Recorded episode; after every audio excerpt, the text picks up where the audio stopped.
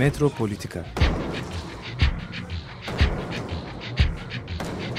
Kent ve kentlilik üzerine tartışmalar. Ben oraya gittiğim zaman balık balık balık balık tutabiliyorum mesela.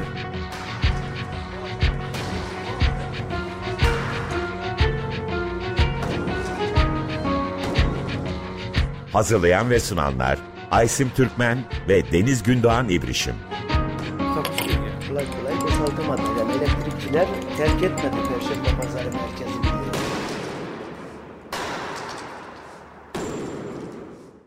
Merhaba sevgili Açık Radyo dinleyicileri. Ee, bu çok sıcak günlerde bir farklı bir esinti Fransa'dan, dünyanın farklı yerlerinden, Los Angeles'tan böyle bir e, hem görsel, hem şiirsel, hem duysal farklı bir esinti e, getirelim diye bu hafta Agnes Varda'dan e, konuşmak istedik. Fransız sinemasının e, çok ünlü e, kurmaca ve belgesel yönetmeni. E, aynı zamanda e, Yeni Dalga'nın, Fransız Yeni Dalga sinemasının e, öncülerinden e, kabul edilen e, feminist kadın yönetmen Agnes Varda'yı konuşacağız. Evet, e, herkese merhabalar. Aysun'un da dediği gibi bu e, çok sıcak e, günde, bayramda diyelim. Agnes Varda'yı Agnes Varda 2019'da e, yaşamını yitirdi e, ve bize gerçekten çok büyük bir miras bıraktı. Çok e, farklı bir miras bıraktı. Biraz Varda'nın hayat hikayesiyle başlayacağız. Yaptığı hem kurmaca filmlerden, belgesellerden bahsedeceğiz ve niye Varda filminin bu kadar önemli olduğu, Varda külliyatının bu kadar bizim için değerli olduğundan hem kent hem birey hem de bakma üzerine, bakma bakılını nasıl değiştirdiği hakkında hakkında Varda hakkında biraz konuşacağız bugün. Evet, aslında film okumuyor Varda, fotoğraf okuyor, sanat tarihi dersleri alıyor.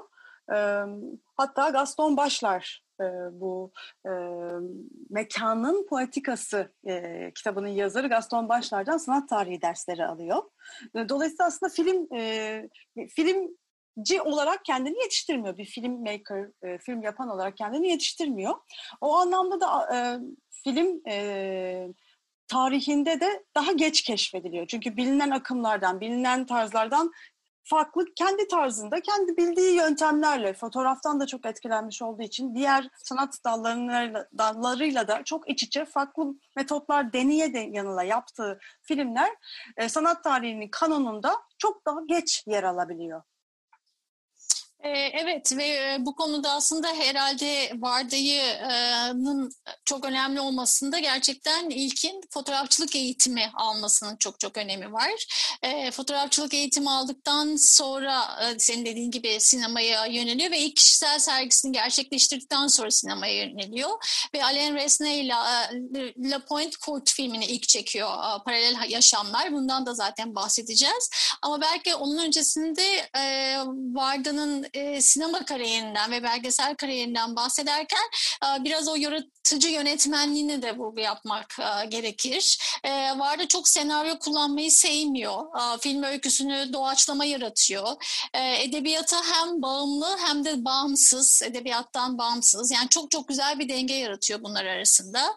E, mesela gene yapay ışık, e, kontrollü ses prodüksiyonu, dublaj, seslendirme gibi unsurları aslında reddediyor. E, aslında bunlar bunları da biraz açmak istiyoruz. Özellikle yeni dalganın etkisinde de kalıyor vardı. Ee, belki biraz bunlardan da bahsedebiliriz. Ya hem kurmaca hem belgesel e, çekiyor dedik ama aslında belki de en hani ilginç tarafı hem kurmacayı hem de belgeseli iç içe geçirmesi.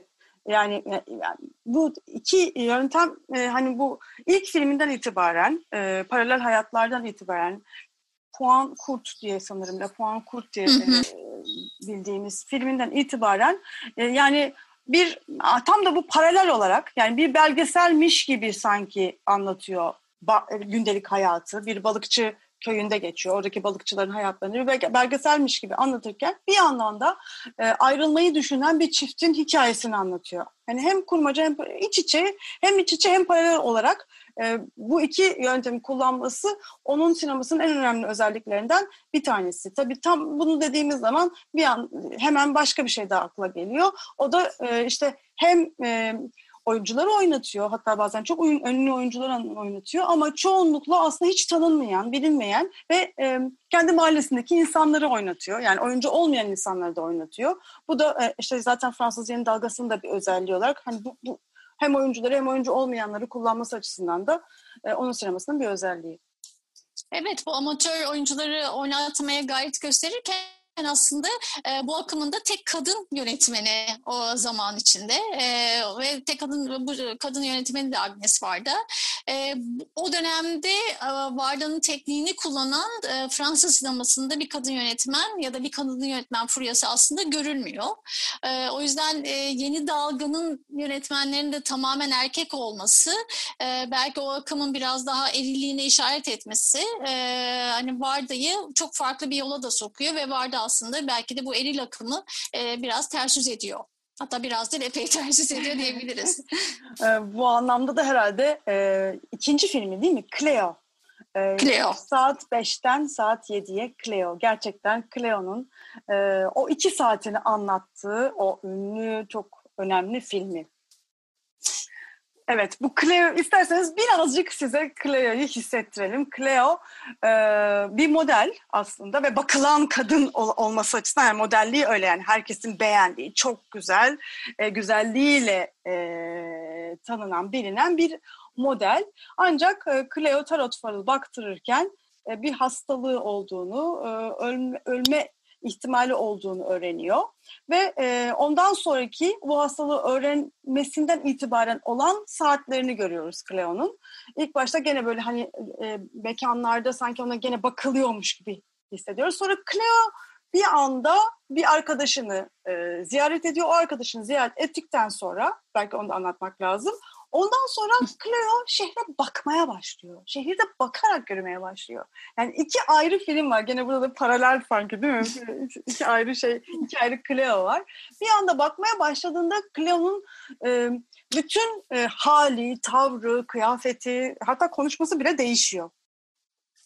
Evet yani benim en çok sevdiğim e, Varda filmi e, Clio gerçekten. E, bu programı hazırlanırken de uzun uzun düşündüm. Gerçekten Clio'nun e, şehir içinde e, panoramik gezisi, kişiler karşılaştığı kişilerle birlikte e, bakmaya başlaması ve oradaki ilişkilenme biçimi gerçekten e, ilkin senin dediğin gibi e, biraz böyle narsistik ve kibirli hatta Cleo. Ama e, bir anda filmde o arkadaşıyla buluştuktan sonra o arzu nesnesi gibi hissettirilen aslında Cleo e, çok farklı bir şekilde şehirde gezmeye başlıyor. Ve bunu aslında biraz belki ilk programda o flanör, flanözlük programı programlarımızda da belki biraz bahsetmiştik ilk programda.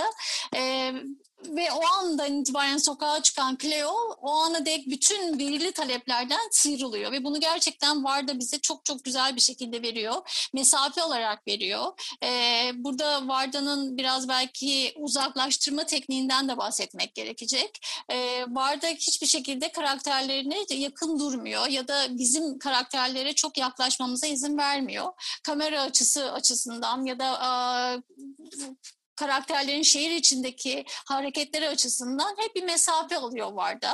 E, ve e, bizim de aslında e, tamamen karakterlerin psikolojisiyle ya da melankolisiyle ilgilenmemize izin vermiyor. Biz gerçekten o, o anda farklı bir edayla hem Paris'i dolaşıyoruz Cleo ile birlikte e, hem de e, o şehir merkezinde beraber yürümeye başlıyoruz. Bu anlamda e, Varda gerçekten hani melankoliye ya da işte o travmaya, Cleo'nun o e, gerçekten derin melankolisine, travmasına e, çok dokunmuyor. E, bu da bence e, hem Cleo'nun hem Varda'nın e, en büyük başarılarından sanırım. Ee, bahsettiğiniz gibi aslında bir sürü hani e, farklı işte fotoğraf olsun, edebiyat olsun, film olsun bir sürü farklı şey bir araya getiren e, bir yönetmen vardı ve bu anlamda da e, şeyi mutlaka vurgulamak gerekiyor belki döneminin yeni roman tekniğini de e, filme aktarabilen, bunu bu şekilde uygulayabilen önemli bir e, özelliği var. E, bilinç akışı tekniği gibi diye konuşmuştuk değil mi Deniz? Yani şey evet. e, kentte hani tek başına bırakıyor o senin bahsettiğin uzaklaştırma tekniği denilen şey Varda'nın yaptığı bu teknik. Kentte tek başına bırakıyor ve sanki biz o romanda onu okurmuş gibi o, onu o, o, o filmin içinde takip ediyoruz. Ama bir yandan o kendi şeyin içinde, kendi kendi dünyasının içinde ama bizden farklı bir dünyada olduğunu hissettirerek, onun içine sokarak değil, onun ayrı bir dünyasının olduğunu hissederek e, onu görüyoruz. Yani bu edebiyatla da çok iç içe oluyor. Belki Wolf'ta bile biraz hissettiğimiz şeyi benzer ama gene ama ondan da farklı çünkü yani sinema dili olarak çok özgün başka bir şey yaratıyor. Evet orada kesinlikle haklısın. Aslında hem Wolf'un e, o bilinç akışı tekniğiyle e, hem yakından konuşuyor hem de ona biraz mesafe oluyor. Mesela filmde bir sahne var. E, arkadaşının tavsiye ettiği bir parka gidiyor Cleo ve orada Antonio, Antonin diye bir isimli bir askerle karşılaşıyor. İlk başta asker ona çekimser davranıyor ama sonra sohbetlerini ilerletiyorlar.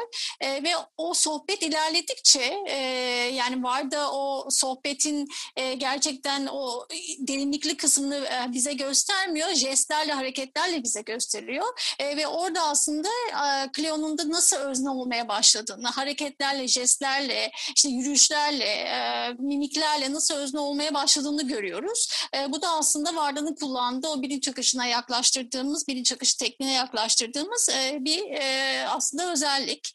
E, ve orada gerçekten e, Cleo'nun e, hastalığıyla beraber şehir yürümesinde yeniden doğuş doğuşuna e, tanıklık ediyoruz. E, ve filmin bir yerinde e, Cleo şunu diyor, e, korkularımın bittiğini hissediyorum, mutluyum diyerek tekrar devam ediyor. E, ve bu aslında hani sahneden Cleo'nun da biraz özne olabilme yolundaki değişimini e, gerçekten sürdüreceğini anlıyoruz. E, o yüzden e, bu bakımdan da e, öznel bilincin oluşumunu e, gerçekten e, takip etmemize izin veriyor Varda. Bu e, askere gidecek olan e, sevgilisi gibi olan e, evet. oyuncu da e, Cezayir Savaşı'na gidiyor. Yani burada da hemen evet. o şey de var. Yani hani hakikaten döneminin sosyopolitik e, ortamını, duygusunu e, e, birebir vermesi açısından da çok güzel. Yani hani hakikaten çok politik bir sinemacı olduğunu da söylemek lazım ama bunu gözümüze hani böyle soka soka böyle bastırarak bir propaganda e, filmi ya da politik film diyeceğimiz şekilde yapmaması da o anlamda çok yani bir kadın filmi, bir kadın modelin hani şehirde yürüme filminin içinde Cezayir Savaşı'nı bu şekilde hissediyor olmak aslında o, o anlamda da gene çok ciddi bir yönetmenlik becerisi. Kesinlikle öyle ve e, aslında hayatın seyrini değiştirecek bir sürü koca olay oluyor. Savaş gibi, hastalık gibi. Ama e, galiba vardı ona onu kentin telaşına ve günlük hayatın ritmine çok güzel yediriyor. Bu anlamda da didaktik olmaktan tamamen uzaklaşıyor e, ki belki o yüzden çok çekiliyoruz bu filmlere. Evet, hani tam yani böyle hani e, gündelik olan e, bir şey yaşıyoruz. Çok olağan dışı hallerin içinde çok olağan e, hallerin içinde de ne kadar çok aslında olağan dışı anlar var. Yani belgeselin zaten en güzel şeyi de o. Bunları da e, muazzam e, yakalayan bir sinemacı e, Agnes Varda. Evet, evet o zaman Agnes Varda demişken ve Cleo demişken 5'ten e, 7'ye Cleo'dan e, Santua e, şarkısını çalalım. Tekrar merhaba sevgili Açık Radyo dinleyicileri. E, Cleo'dan Santoa'yı çalmıştık e, Agnes Varda'dan, 5'ten e, 7'ye Cleo'dan. E, tekrar Varda, bugün Varda konuşmaya devam ediyoruz. Varda'nın hayatıyla başladık. Eğitimi, yaşamı ve aslında onu sinemaya götüren yolculuğuyla başladık. Şimdi gene Varda'yla paralel yaşamlarla yaşamlarla devam edeceğiz. Ama önce galiba Aysim senin gene Cleo ile ilgili ve onun feminist bakışı ile ilgili çok güzel bir yorumun vardı birlikte konuştuğumuz zaman. Yani hani özellikle de şey e, hani ben de feminist bir yönetmen olarak şu şey çok hoşuma gitti. Hani Cleo'dan da e, sanırım e, bahsediyor, hissettiriyor. Başka filmlerinde de aynı şey var ama feminizm bakmaktır e, demiş Varda. E, çünkü hani gerçekten kadın olarak sürekli bakılan e, ve hani bakıldığının farkında olarak yaşamak zorunda olan insanlar olarak bakmaya başladığımızda hani aslında ters çevirdiğimizde her şeyi bir, bir sürü şey değişiyor. Biz değişiyoruz. Artık hani bambaşka türlü bir arayışa geçiyoruz. Kendimizle ilgili bambaşka türlü bir bilince varıyoruz. Dolayısıyla bu hani Cleo'da da hani bunu birebir gördüğümüz bir film olması açısından muazzam bir güç var e, burada. Yani bir anda Cleo bakılan model arkadaşıyla buluştuğu yerde de e, arkadaşı işte çıplak modellik yapıyor şeyde bir sanat e, dersinde. O da bakılan erkek gözlerinin baktığı bir kadın. Bir anda ikisi birden fark çeviri veriyorlar ve bak kendileri bakmaya başlıyorlar. Zaten hani varlığının kendisi de o. Yani hani nasıl hani sürekli hayata bakıp e, muazzam bir merakla, kocaman gözlerle e, ölene kadar hem hayata hem kendisine sürekli bakan bir yönetmen olarak tabii bu bakmak bakış beni çok etkiliyor. Evet yani çünkü bakmanın aslında bakmanın sahip olduğu işlevin de çok bilincinde vardı senin de söylediğin gibi ve sinemada da e, kadının hep bakılan e, ve teşhir edilen olmasında e, çok güzel yaratıcılığıyla eleştiriyor e, ve senin de dediğin gibi kadın erkek temsili, anlatı ve sinematografi gibi unsurlarla birlikte hani bunu gerçekten e, tam tersine o belirleyici erkek bakışını tam tersine çeviriyor. Şimdi de istersen bu Puan Kurt'tan çok kısaca bahsedelim. Çünkü hani dünya sinema tarihi açısından herhalde en önemli filmlerden bir tanesi. Fransız Yeni Dalgası'nın ilk filmi diye kabul eden sinema tarihçileri var. Paralel Yaşamlar küçük bir balıkçı köyünde geçiyor ve bu balıkçı köyüne gelmiş olan bir çift e, var. E, ama böyle e, filmin içinde dakikalarca hani bir aşk hikayesinin o, fırtınaları değil, balıkçıların hikayelerini, balıkçıların hayatını izliyoruz. Bizi alıp çekip o mekana, ana, oradaki atmosfere götürüyor. Ee, hep yani bütün kamera zaten bir flanöz gibi her zaman sanki değil mi? Yani böyle o kamera sanki bizi böyle mekanların içinde, hikayelerin içinde, yüzlerin arasında dolaştırıyor.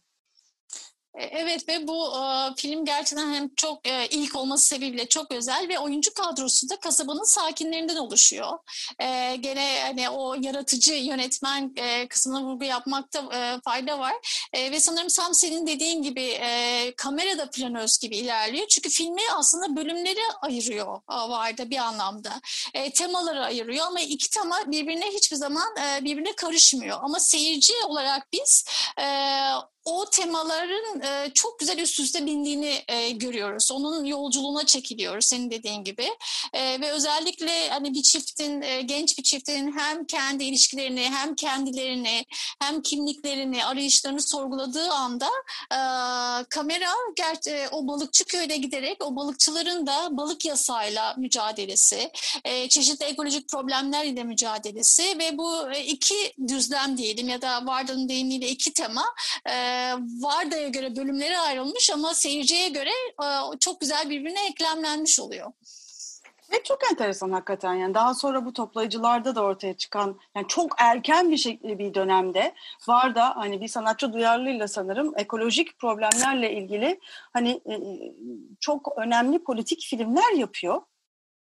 Yani bu, bu hani e, 1955'ten bahsediyoruz. Hani evet, bu daha böyle bir hani literatür yok ortada, bu tartışmalar yok ve hani burayı burayı e, hani burada bir hissiyatı ortaya koyuyor. Daha sonra tabii toplayıcılar gibi benim de sanırım en sevdiğim filmlerden bir tanesi Toplayıcılar ve Ben filmi.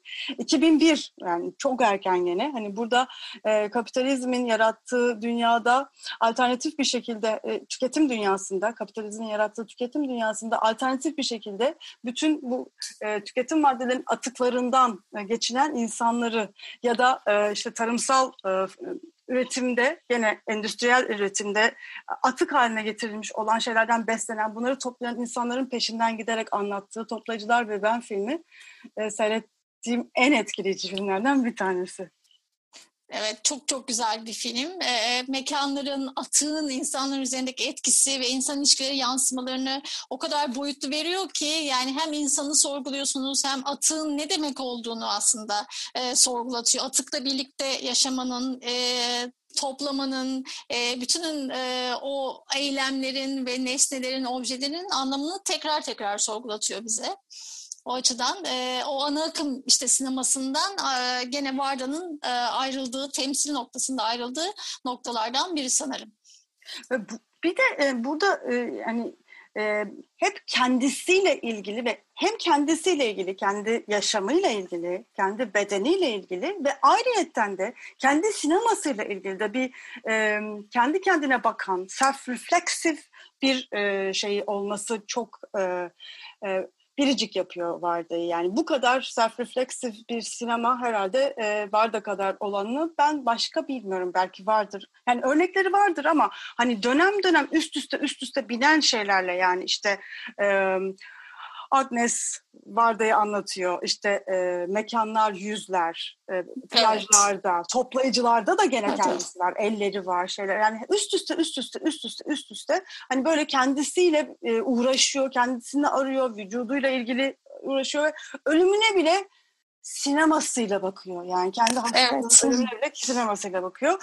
E, bu anlamda e, toplayıcılar ve bendeki şeyi de bunun e, şöyle e, bir yerde okumuştum. Çok hoşuma gitti hakikaten kendi sinemasından parçaları da topluyor. Yani o toplayıcılığı kendi sinemasıyla ilgili de yaptığı için toplayıcılarla da böyle bir ilişkiye, bu kadar samimi ve yakın bir ilişkiye geçebiliyor diye bir şey okumuştum aslında şey çok güzel yani tamamen e, pedagojisini e, tamamen sanatına ve sanatının pedagojisine getiriyor bu anlamda. E, ben onu e, şöyle yorumluyorum. E, aslında Varda'nın çıktığı tarih ya da e, Varda'nın yaratıcılığını konuşturduğu tarihte ikinci dalga feminizmin aslında e, Avrupa'da ve Amerika'da e, gerçekten başladığı tarih ve özel olan politiktir mesajı aslında tam o tarihlerde var. Ve sanki Varda bütün e, bu toplayıcılar Oscar'da işte Cleo'da e, gösterdiği şey özel olan politiktirin kökenlerine doğru iniyor. E, yani bu söylemin ihtiva ettiği birçok şeyi işte tahakkümü, e, kendi bedenine olan bakışı, erkek egemenliğini, e, altında yatan bütün bu e, kadının işte özel alanı, cinsellik, toplumsal cinsiyet, arayış, e, nesnelerle, objelerle ilişkilenme biçimi aslında o özel olan politiktir e, yani mesajının e, belki de daha farklı yollardan, e, daha sinematik yollardan verilmesi gibi yorumluyorum ben.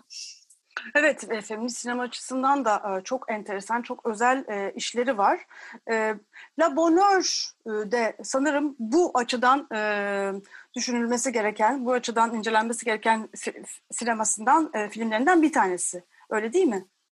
Evet, e, galiba Varda'nın da 1965'te çektiği ve ilk renkli uzun metraj filmi La Bonheur, e, Mutluluk diye çevrilmişti. E, e, gene e, La Bonheur e, kırsalda yaşayan ve eşi Teresa ve iki çocuğuyla yaşayan e, François adlı bir marangozun yaşamını anlatıyor. Gene balıkçılar gibi, gene çok gündelik hayat, e, gündelik hayatın akışı içinde e, çok büyük temalara odaklanıyor vardı. Ailesiyle mutlu bir yaşam olmasına rağmen François post ofisinde çalışan Emily ile bir ilişkiye giriyor.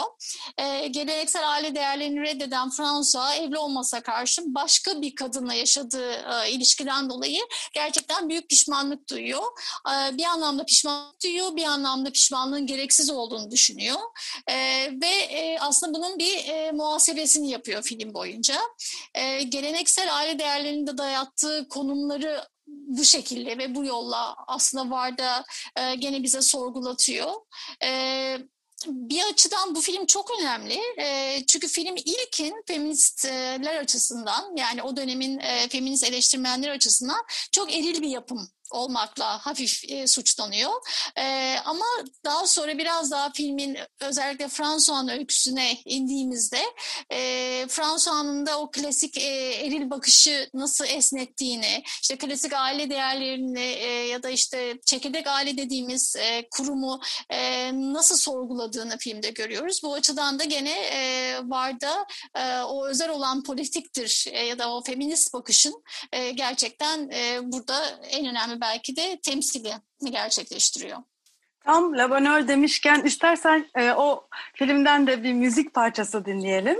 E, Mozart kullanmış e, Varda. Do minör 546, Adagio ve Fik, A majör 581, Allegro'da klarnet ve yaylılar için beşli. Evet, Agnes Varda film müzikleriyle e, sürdürdüğümüz programımıza devam ediyoruz. Deniz'le birlikteyiz. La Bonheur'den e, bir müzik parçası dinledik. Mozart'ın Do Bonheur 546 Adagio ve Figin'den e, dinledik.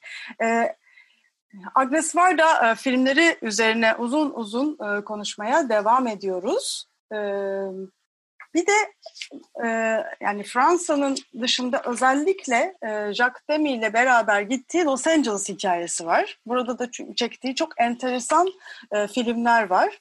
Hatta benim en sevdiğim filmlerden bir tanesi olan Murmurs'ı. E, yani Los Angeles e, grafitilerini anlattığı bu filmi uzun uzun konuşmak isterim ben. E, eşi Jacques e, Demy, e, Charlottenburg e, şemsiyelerini çektikten sonra çok, ün, çok ünleniyor ve e, Hollywood'da e, film çekmesi için davet ediliyor. E, Varda da onunla birlikte Los Angeles'a gidiyor e, ve e, orada e, çok özel, çok önemli filmleri e, çekiyor. E, iki tane e, Black e, Black Panthers siyah panterler üzerine, o zamanki hareket üzerine e, film çekiyor. E, bu e, tamamen e, o hareketin nasıl politik olduğu, nasıl önemli olduğu döneminin e, ruh haletini nasıl yansıttığını anlattığı bu filmleri çok önemli. E, bir de e, benim bildiğim bu e, grafitilerle ilgili olan var. E, bu grafitilerle ilgili olan e, Murmurs, e, yani Mur e, Fransızcamı da bağışlayın. Duvar demek duvar duvar, duvarlar duvarlar. E, yani duvarların nasıl e, fısıltıyla olsun, e, nasıl e, belki de bağırarak olsun bizlerle konuştuğunu anlatıyor. Latino mahallelerde özellikle bu harikulade bir estetikle çok özel sanat eserleri olarak bu duvarlardaki grafitiler e, orada yaşayan, e, yıllardır yaşayan e, göçmen mahallelerinde artık Los Angeles'ta olmuş olan göçmen mahallelerinde olan duyguları, e, yaşadıkları zorbalıkları, e, ritüellerini yeri geldiğinde yaşamlarını, çektikleri zorlukları ifade ettikleri e, bir alan halinde e, geliyor bu Los Angeles duvarları. Denk geldi Deniz. Ben de geçen hafta tekrar Çekmeköy'deydim. Daha önce Çekmeköy Underground filmini çekmiş olduğum e, hikaye, e, kurmaca filmini çekmiş olduğum hikayenin olduğu mahalleye gitmiştim. E, ve orada aslında bu hikayeyi ben bir duvarda, bir duvar yazısı olarak görmüştüm. Çekin lan duvarı teli, insan gibi yaşayın diye yazmıştı e, Aykut Gemici o duvar, duvara. E, ondan sonra e, Aykut Gemici'nin o duvarda e, yazdığı şeyden sonra hapse girmiş olduğunu e, öğrenmiştim. Mahallede e, yaşayan diğer gençlerden özellikle Serkan Bayram uzun uzadıya o, hikayeyi anlatmıştı. Sonra da kardeşiyle tanışmıştım. E, mahallede bir sürü yere e, işte kendi, abisinin lakabı olan Müslüm Gürses'in bir parçası olan Küllü Harabı e, yazıyordu. E, Küllü Harap aynı zamanda daha sonra gördüğüm gibi e, Aykut Gemici'nin de dövmesiydi. E, yani vücutlarının üzerine, duvarların üzerine o zamanlar e, benim filmi çektiğim işte bin, e, 2000 e, onlarda Facebook duvarlarının üzerine bir sürü hikaye yazıyorlardı. Aslında e, kentin diğer taraflarının, diğer e, sınıflarının anlamadığı, belki annelerinin, babalarının da hiç anlamadığı hikayeleri, dillerini orada e, gösteriyorlardı. E, çok etkilenmiştim hakikaten o çekinden duvar teli insan gibi yaşayın. E, ben yıllarca hani radyo programı yaptım, hani derslerini verdim. E, kentin, kentteki ayrıştırmanın, bu duvarlarla, sitelere kapanmayla kentte oluşmuş olan e, farklı e, insanlar üzerine olan psikolojik negatif etkilerinin ama bu kadar güzel bir şekilde e, yansıtıldığını o duvarda görmüştüm. Gittiğimde Çekmek'e bu e, duvar yazılarının üzerine sarı e, boyalarla kaplanmış olduğunu gördüm. Tabii durmuyor gençler. Tekrar tekrar üzerlerine yazıyorlar ama keşke hani keşke ve keşke onlar o gri boyalarla, sarı boyalarla kaplanmasa da şehir tarihimizin bir parçası olarak bu gençlerin kendilerini ifade biçimlerinin bir parçası olarak e, yaşatılabilse yani. Çünkü orada yani biz sadece hani e, birkaç çizik görüyoruz ama çok fazla hikaye var. Mü- müthiş bir dil var, müthiş e, başka şekillerde ifade edilemeyen duygular, düşünceler, e, bir jenerasyon yani bir jenerasyonun hikayesi, aşk hikayesi, e, hapis hikayesi, haksızlık hikayesi ya da başka türlü duygular yani her her türlü her zaman da çok da hoş olmayan şekilde çok hani argolu ve küfürlü olan e, şekilde de kendilerini ifade ettiklerini görüyoruz. Yani bu şekilde ama bir sürü burada şey var. ifade biçimi var. Bunların böyle boya boya kaplanmış olduğunu görmek hani o duvar yazısının üzdü beni. Ama bir yandan da şey hala daha mahallede e, Aykut Gemici'nin e, kardeşinin Kadir Gemici'nin e, böyle çeşitli yazdığı Küllü Harap e, yazılarını bulabildik. Birkaç tane hala kalmıştı. Onların peşinden gitmek de gene o hikayenin peşinden yeniden gitmek benim için çok güzeldi. Yani bu e, Agnes Varda'nın Murmurs'ını hani konuşurken e, tutamadım kendimi. Ben de İstanbul'un duvarlarından bahsetmek istedim. Evet yani Los Angeles'ın bu Latino mahallelerindeki gibi muazzam bir estetikle yapılmış duvarlar değil Çekmeköy'dekiler ya da başka e, başka mahalle, mahalledekiler. Ee, öyle güzel şeyler olmasına rağmen bunlar öyle örnekler değiller ama buradaki hikayeler de oradaki hikayeler kadar aslında veya aslında çok da benzer şeyler anlatan hikayeler. Bunları da hani atlamamak, hani gözden kaçırmamak üzerlerini boyamamak gerektiğini düşünüyorum.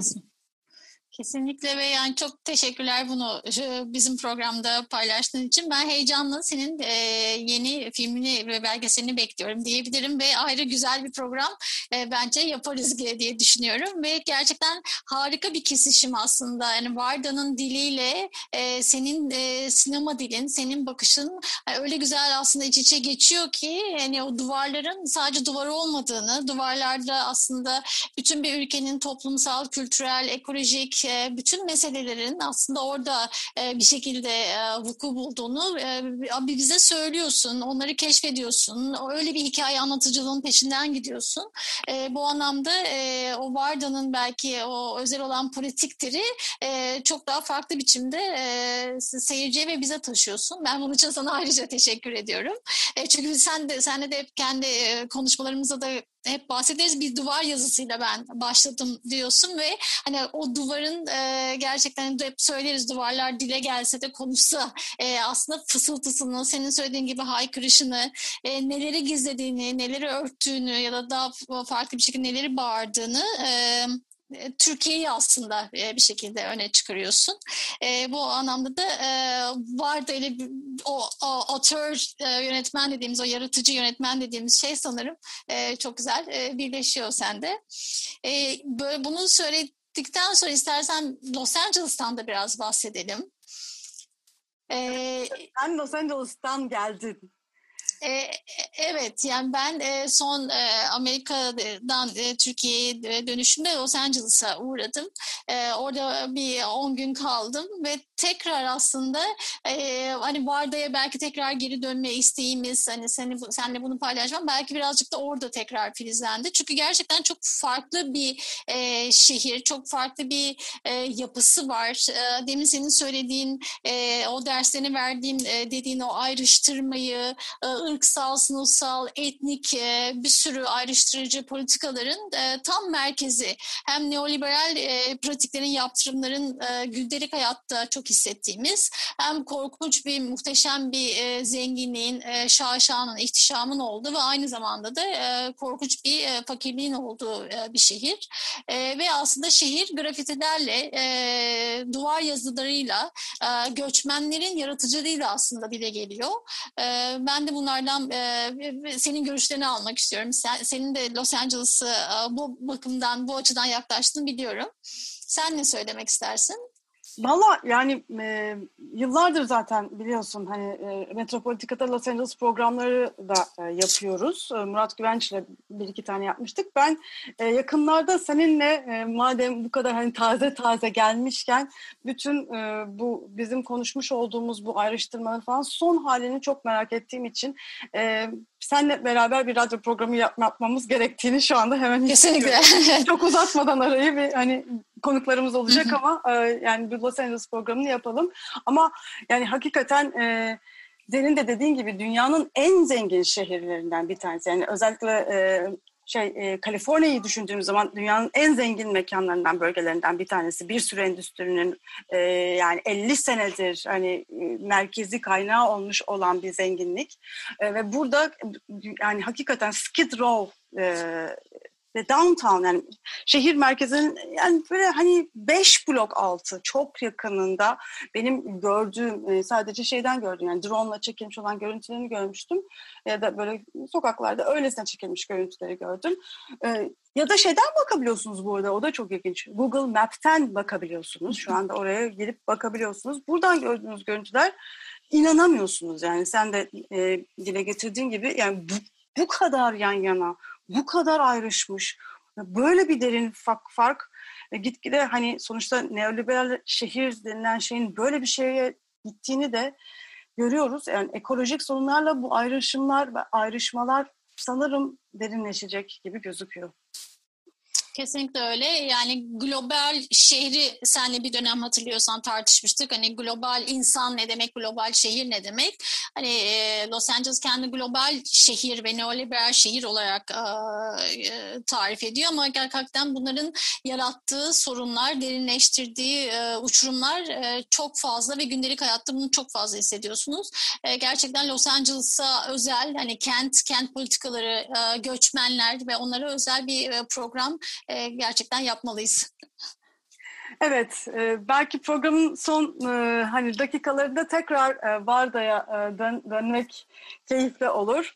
E, bu son üç filmi e, de e, hani e, programın başında da biraz bahsettiğimiz gibi kendisiyle daha da fazla bir hemhal olma ve kendi sinemasının neredeyse peşine düşme e, deneyimini görüyoruz. Yani e, daha fazla kendi sinemasının içinden bir şeyleri anlatma. Önceki filmlere gidiyor onlardan bahsediyor, kendi yaşamından parçalar koyuyor. Böyle hani... E, o e, self-reflexivity dediğimiz kendi kendine düşünme eylemini gitgide derinleştirdiğini, bunu kendi sineması üzerinden daha da derin bir hale getirdiğini e, görüyoruz Varda'nın. Özellikle e, işte, üç film dediğimiz Mekanlar ve Yüzler, e, Varda by Agnes, Agnes e, Agnes Varda'yı anlatıyor muydu? Varda Agnes anlatıyor muydu? Şimdi karıştırdım onu. E, ve bir tane daha var. E, şey Varda'nın plajları. Plajları evet. Şimdi bu yani buralarda e, yani bizim programımızla da bağlantılı olarak yani mekanların da çok acayip önemli olduğunu görüyoruz. Yani e, var da e, yani mekanlar üzerinden de bu şeyi yapıyor. Hem kendi filmlerinde e, olsun, kendi sinemasında olsun, kendi dünyasında olsun, kendi hayatında olsun mekanlar üzerinden e, vurguyu yapıyor. E, mesela insanlar diyor aynı zamanda manzaralardır diyor. Aynı zamanda peyzajlardır diyor. İnsanların yüzleri böyledir diyor. Ve e, benim için de e, benim peyzajım ise e, plajlardır diyor. O yüzden yani aslında plajları kişiselleştiriyor, kişiyi mekansallaştırıyor. İki türlü çalıştırıyor yani. E, evet ve burada aslında sanatçının hafızasına dair bir şey söylüyor. Yani hem e, belki vardı e, sonuçta kadın yönetmen ama bir, yani aynı zamanda kadın sanatçı ve bu kadın sanatçının hafızasında da ne olup ne bittiğini, e, nasıl yaratıcı e, güçler gezindiğini hafızaya da bizim aslında girmemize izin veriyor. Ve kendisinin senin de söylediğin gibi en mahrem noktalarına e, bizi eşlik ettiriyor. E, ve gerçekten enfes bir deneyim, e, deneyime davet davet ediyor. E, belki de Varda'yı ilkin tanımak için e, belki bu filmlerden de başlamak gerekebilir ya da belki daha yararlı olabilir. E, senin söylediğin gibi mekanları e, sanatçıya ve kendi özeline, e, özelinde mekanlara e, gerçekten böyle bir hani akışla e, çok güzel birleştiriyor. Hatta e, işte bu 2019'daki e, Agnes Varda, Varda tarafından Agnes e, filminde e, bu sinemanın e, hani o dönemki tarihiyle ilgili de bir şey söylüyor. Yani nasıl bir, bir şeyler dönüşüyor, değişiyor. Yani hakikaten bugün Netflix'le işte bu dijital kanallarla, dijital gösterim olanaklarıyla artık sinema denilen şeyin de bambaşka bir noktaya geldiğini görüyoruz. Hani buradan da, burayı da deşiyor. Burayı da söylüyor. Yani, e, yaşamının her anında e, bize hakikaten o dönemiyle ilgili döneminin tarihselliğiyle ilgili e, anı yakalamak denilen yani böyle şey biraz hani şu anda herkesin dilinde olan pelesenk olmuş şeyi hakikaten sinemasıyla yaptığı. Yani tarihselliğini yakalamak ve bunu göstermek açısından muazzam bir sinema Agnes'in sineması. Evet o anlamda hani entelektüel e, çerçeveyi çok net e, kuruyor. Yani çok didaktik olmuyor söylediğimiz gibi. E, belki de hani senin e, o anı yakalamak aslında belki bir, biraz daha onu farklı bir boyuta çekersek o konumsallık yani tam ayağının nereye basıyorsa ve hangi tarihten e, vermek istiyorsa oradan veriyor e, vardı ve e, kurduğu çerçeveyle görmek arasındaki o aralıkta e, çok fazla şey oluyor. Yani ona izin verdiği için sanırım e, gerçekten e, filmleri, e, sanatı e, hepimizi kendine çekiyor. E, son belki bir filminden de bahsetmek isteyeceğim. Çünkü bu benim en sevdiğim filmlerinden bir tanesi. Onu atladık. Degorotipler. E, bu Degorotipler e, Daguerreotype aslında e, şey e, bir film metodu. Yani film keşfedilmeden önce e, var olan bir film e, metodu, bir e, teknik. E, bunu kullanıyor. Degoro, e, Rue de Degoire e, da yaşıyor. Ha, yani 50 sene falan neredeyse belki e, onu abartmış olabilirim ama e, 50 sene falan burada yaşıyor. Bir evde yaşıyor. Aynı evde yaşıyor. Aynı mahallede yaşıyor ve aynı komşularla yaşıyor. Dolayısıyla 1976'da da bu kişilerin filmini çekiyor. Degorotipler e, diyor. Yani hem sinema tarihinden bir şeyi yani böyle bir e, kendi sokağıyla birleştiriyor. Hem kendi hayatından olan insanları degorotip miş gibi gösteriyor. Gene bu ikisini iç içe sokarak muazzam yani filmin ismi zaten bu e, şeyi çok güzel hissettiriyor. Ve hakikaten e, yani dükkanlara giriyor, çıkıyor. Yani her gün girdiğimiz gibi o dükkana giriyoruz, onları öylesine sohbet ediyoruz, ötekisiyle şöyle yaşıyoruz ve ya, hani normalde bu gündelik hayatın e, ritmini bu bu tempoyla yakaladığınız zaman öylesine akar. Bu akıyor, gidiyor. Yani hakikaten muazzam bir dil var burada.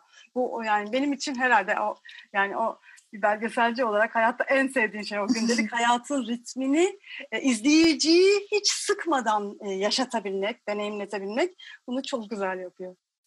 Ben de onu çok seviyorum çünkü her daim bir devinim içinde senin de söylediğin gibi ve gerçekten e, o kendi filminin düşünsel yapısını e, o siyasi ya da o, o, o gündelik o politik ajandaya değil o kendi zemininde çok güzel oturtuyor ve gerçekten e, gidip bakıyor film. Ben e, bunu hissettiğim bir filmi daha e, senin gibi hissettiğim şu çatısız kuralsız e, Vagabond e, bir tane daha çevirisi vardı onu hatırlayamadım. Yersiz yurtsuz diye de çevrilmiş olabilir 1985 yaşamın 85 yılında. E, burada da senin e, film için söylediğin şey ben de bu, bu, bu Mona, Mona sinemayı izlerken ve onun aslında e, çok depresif, donarak ölmeye e, sürüklenen bir olaylar silsilesini izliyoruz Yersiz Yursuz'da. E, belki de hani Varda'nın en böyle öfkeli filmlerinden biri. E, ama e, bu Moda'nın yani e, Yersiz Yursuz e, genç kadının hayatı, hayatının trajedisini izlerken e, ya da onun bir şekilde ölü bedeniyle ilk e, film açıldığında karşılaşırken biz biz gerçekten onun melankolisine fazla çekilmiyoruz. Aslında karakterlerin e, senin de söylediğin gibi e, o gündelik hayat akışındaki o detaylara daha çok çekiliyoruz. O yüzden hani o, bana da o filmdeki o modanın bağımsızlığı, e, o modanın e, yersiz yurtsuzluğu, hayatını toparlamasına dair aldığı, çevresinden aldığı bir sürü e, hikaye ve akıl e, aslında bir şekilde toplumu anlatıyor. Ama toplumu e, gerçekten o siyasi e, veya politik e, zeminini anlatmıyor. Mona'nın kendi bağımsızlığıyla, kendi e, nevi şahsının müznasırlığıyla anlatıyor. O yüzden e, senin söylediğin şey benim için de e, sanırım o çatısız, kuralsız ya da yersiz yursuz filmi için geçerli. Evet çok e, keyifli oldu benim için. Hani Varda üzerinden böyle hani bütün filmografisini birlikte konuşmak, tartışmak bir sürü şey kafamda açıldı. Umarım dinleyicilerimiz için de aynı deneyim olmuştur. O zaman Varda'yı konuşmuşken e, Varda'nın plajları e, fragmanıyla, fragman müziğiyle bitirelim. Evet, E, harika bir deneyimdi hakikaten. Bütün filmlerini böyle baştan sona geçmiş gibi hissettim. E, evet, Varda'nın plajlarıyla sizi baş başa bırakıyoruz ve iyi haftalar diliyoruz. İyi haftalar.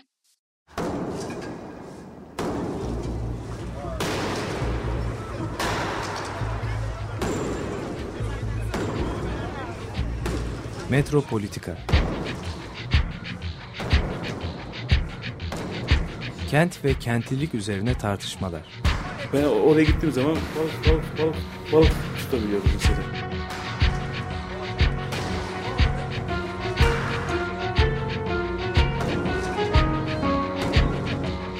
Hazırlayan ve sunanlar Aysim Türkmen ve Deniz Gündoğan İbrişim. Kolay kolay boşaltamadı. Yani elektrikçiler terk etmedi.